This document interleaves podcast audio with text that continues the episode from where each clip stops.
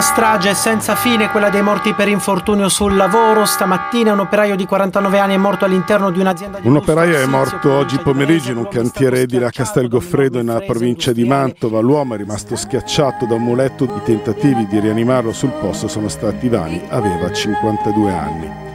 D'ospedale, ma mi disse, non fa niente, solo un piccolo Quando si lavora sodo non c'è soldi da buttare, non puoi mettere tanta cura per far su impalcatura. Il 28 aprile è stata la giornata mondiale delle vittime del lavoro e dell'amianto. Ed è proprio all'absesto, altra parola per dire amianto, che vogliamo dedicare questa puntata di Morire di lavoro, il nostro speciale sulle malattie e infortuni professionali. Nel nostro paese l'amianto è stato messo al bando nel 1992, 30 anni fa, ma l'amianto è ancora fra noi, nelle costruzioni e negli edifici, in cui veniva ampiamente utilizzato per le sue caratteristiche di resistenza e longevità. Ne parliamo con Rosy Battaglia, giornalista che ha pubblicato per Wired un'inchiesta proprio su questo tema. Buongiorno Rosy Battaglia. Buongiorno a voi. Eh, di recente hai pubblicato su Wired un'inchiesta dal titolo Amianto, perché siamo tornati all'anno zero. E intanto ti vorrei chiedere, è possibile quantificare l'amianto che ancora è presente in Italia? Ma eh, intanto grazie per l'attenzione e per la vostra trasmissione a questo tema che appunto a 30 anni dalla legge che ha messo al bando l'amianto purtroppo non è ancora dimenticato. Ma la cosa disarmante è che anziché diminuire l'amianto sembra aumentare. Il Ministero della Salute recentemente ha parlato di oltre 23 milioni di tonnellate ancora da bonificare. Se andiamo a trasformare queste tonnellate in siti contaminati che possono essere i tetti, i siti industriali, eccetera, eccetera, costruiti prima del 1992, le stime variano dai 370.000 a quasi il milione di siti. Purtroppo più si scava e più in realtà si scopre che il fenomeno non è ancora stato esattamente inquadrato. Questo è grave perché? Perché bisogna mappare individuare i siti per bonificarli e se non si fa questo lavoro con correttezza eh, si rischia appunto eh, che ci vorranno 70-100 anni per eliminare l'amianto che è in circolazione. Ma eh, quando si parla di siti contaminati, che cosa si intende? Si sì. possono fare degli esempi? Quello che riporta la legge parla appunto degli edifici di fatto che sono contaminati, che possono avere appunto i tetti in Eternit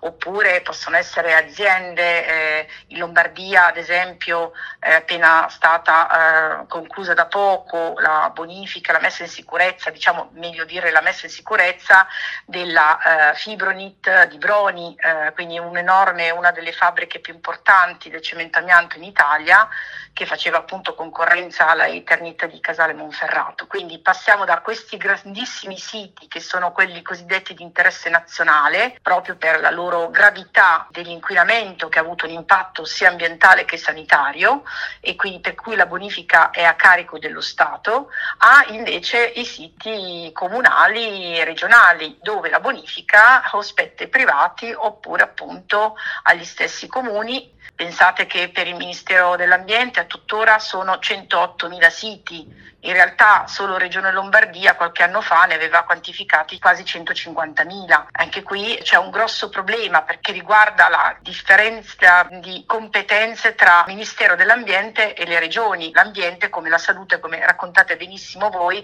purtroppo è materia concorrente. Quindi la mappatura dovrebbe essere fatta dalle regioni, ma le regioni in questi anni, come io stesso ho dimostrato, non sono state in grado di poterlo fare. Qual è invece il problema che riguarda l'accesso ai dati? gratie. Sì, non c'è trasparenza, questo io purtroppo lo sto continuando a denunciare, addirittura sul sito del Ministero dell'Ambiente ci sono dati datati ancora 2016, ecco siamo nel 2022. Inoltre abbiamo scoperto che c'è un nuovo sito dove il Ministero sta raccogliendo effettivamente in maniera organizzata, eccetera, i dati che provengono dalle regioni, peccato che questo portale non sia accessibile né ai cittadini né ai giornalisti. E quindi ufficialmente noi non sappiamo eh, davvero eh, a che punto è questa benedetta mappatura. Sarebbe utile che i cittadini domandino, chiedano, eh, pensiamo al tema delle scuole, proprio a Milano sappiamo che tante scuole sono chiuse, sono state chiuse per la bonifica dell'amianto e questo è un enorme problema, però qui mh, trasparenza su questi dati purtroppo non ci sono, non c'è. Ricordiamo che eh, il fatto che continuino a esistere delle, dei siti contaminati, quindi che l'amianto continua a esistere, essere presente nelle costruzioni, è un fatto che continua a uccidere Assolutamente sì, eh, sono stati registrati dal 93 al 2018 più di 31.000 casi di mesotelioma, che è il tumore purtroppo maligno, incurabile, che viene causato dalle fibre d'amianto e dobbiamo purtroppo ricordare che la nostra regione è in testa per proprio incidenza della mortalità, si parla di più di 7.000 casi. E qui poi tra l'altro sono in aumento anche i casi tra coloro che non hanno lavorato con l'amianto, perché il tempo di latenza della malattia è molto lungo, dai 20 ai 40 anni. Cominciano a essere anche delle mortalità precoci, cioè persone under 50 che si ammalano di mesotelioma, vuol dire che sono state esposte da bambini. Ecco perché continuiamo a denunciarlo, cioè bisogna bonificare, altrimenti si continuerà a morire. Grazie Rosy Battaglia allora per il tuo impegno, continueremo ad aggiornarci su questa, su questa tematica se sei d'accordo. Assolutamente sono a disposizione, l'inchiesta è solo all'inizio. Questa è una storia, una storia sbagliata. Fiocco di lana, pietra raggiata. E poi c'è il grande tema della giustizia. Chi è responsabile per queste morti? Ne parliamo con Edoardo Bai, medico del lavoro, uno dei massimi esperti di amianto in Italia, membro del comitato scientifico di Lega Ambiente e dei Medici per l'Ambiente. Benvenuto dottor Edoardo Bai. Buongiorno a voi. Lei insieme ad altri studiosi è fra i promotori di un convegno che si terrà a Roma venerdì 13 maggio. Eh, il convegno è intitolato Amianto e mesotelioma, due punti, tutti innocenti. Ecco a lei la parola di spiegarci da cosa nasce questo interrogativo. La situazione, secondo noi, dei processi per amianto è assolutamente tragica tutte le grandi industrie che si possono permettere dei periti famosi vengono assolte dalla quarta sezione della Cassazione ci sono in tutto 28 assoluzioni fino adesso, e invece la terza sezione condanna tutti, ci sono sette condanne. Secondo noi questa cosa è paradossale. La motivazione principale che giustifica le assunzioni è la impossibilità, secondo la tesi delle difese de, degli imputati, di individuare il cosiddetto soggetto garanzia, cioè il dirigente che al momento dell'induzione del tumore era in carica. Per sostenere questa tesi, i periti di parte devono mettere in discussione la teoria di multistadio della cancerogenici, che è universalmente accettata e ha sostituito la precedente teoria che dà piuttosto peso maggiore all'età. Un tempo infatti si credeva che il cancro fosse una malattia dell'età avanzata, la teoria multistadio negava questa cosa e invece dimostrava, ha dimostrato che il principale determinante della uh, frequenza della malattia è la dose cumulativa, cioè la dose di amianto a cui si è stati esposti nel corso di tutta la vita. Di conseguenza la difesa doveva mettere in discussione proprio questa affermazione principale del multistadio, cioè che la dose era il fattore principale della malattia del mesotelioma. Perché? Perché se fosse la dose vuol dire che dal primo momento di eh, assunzione alla dimissione dal lavoro tutte le dosi del tempo erano efficaci e quindi tutti i eh, responsabili che erano in carica durante l'intero arco del lavoro dell'operaio col mesotelioma erano colpevoli. Inoltre si doveva mettere in discussione un altro concetto, cioè che la stessa dose più alta anticipava la comparsa della malattia e anticipava la morte. Tutta questa cosa è negata dalla difesa che sostiene che eh, la loro induzione è un fenomeno che inizia e finisce in date non conoscibili e quindi non si può individuare il colpevole, quindi tutti a casa assolti. Stiamo parlando di processi penali? Sì, sì, stiamo parlando di omicidi colposi o anche di strage colposa come il famosissimo processo finito in prescrizione all'Etene di Casali con 1700 morti in discussione. Non una robetta, cioè una cosa eh, gigantesca.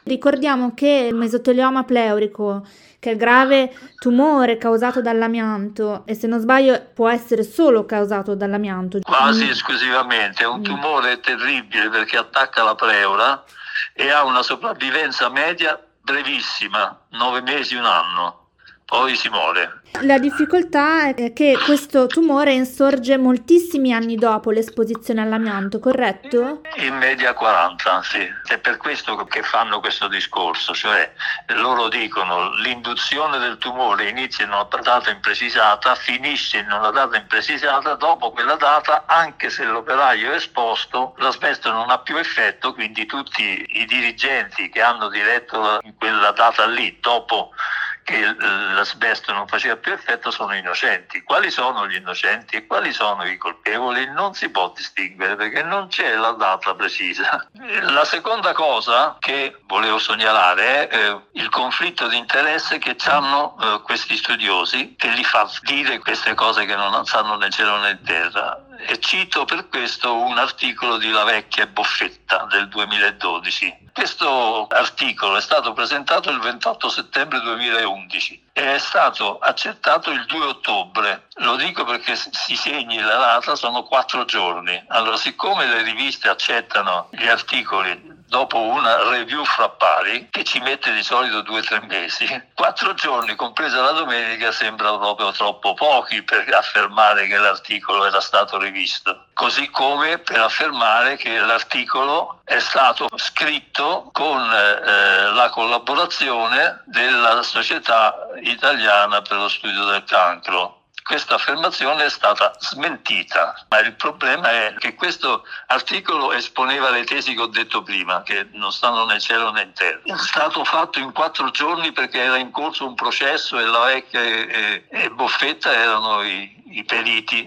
per la Montefibre e, e il processo è finito con l'assoluzione. Io mi fermo qui per dire che i difensori fanno attività privata, hanno sicuramente degli interessi perché vengono pagati e molto bene anche dalle ditte che difendono, che sono sempre grandi industrie e quindi hanno il diritto di dire quello che gli pare. Però se superano certi limiti, violano l'articolo 41 della Costituzione che dice che l'attività privata è lecita, ma se non nuoce alla salute pubblica.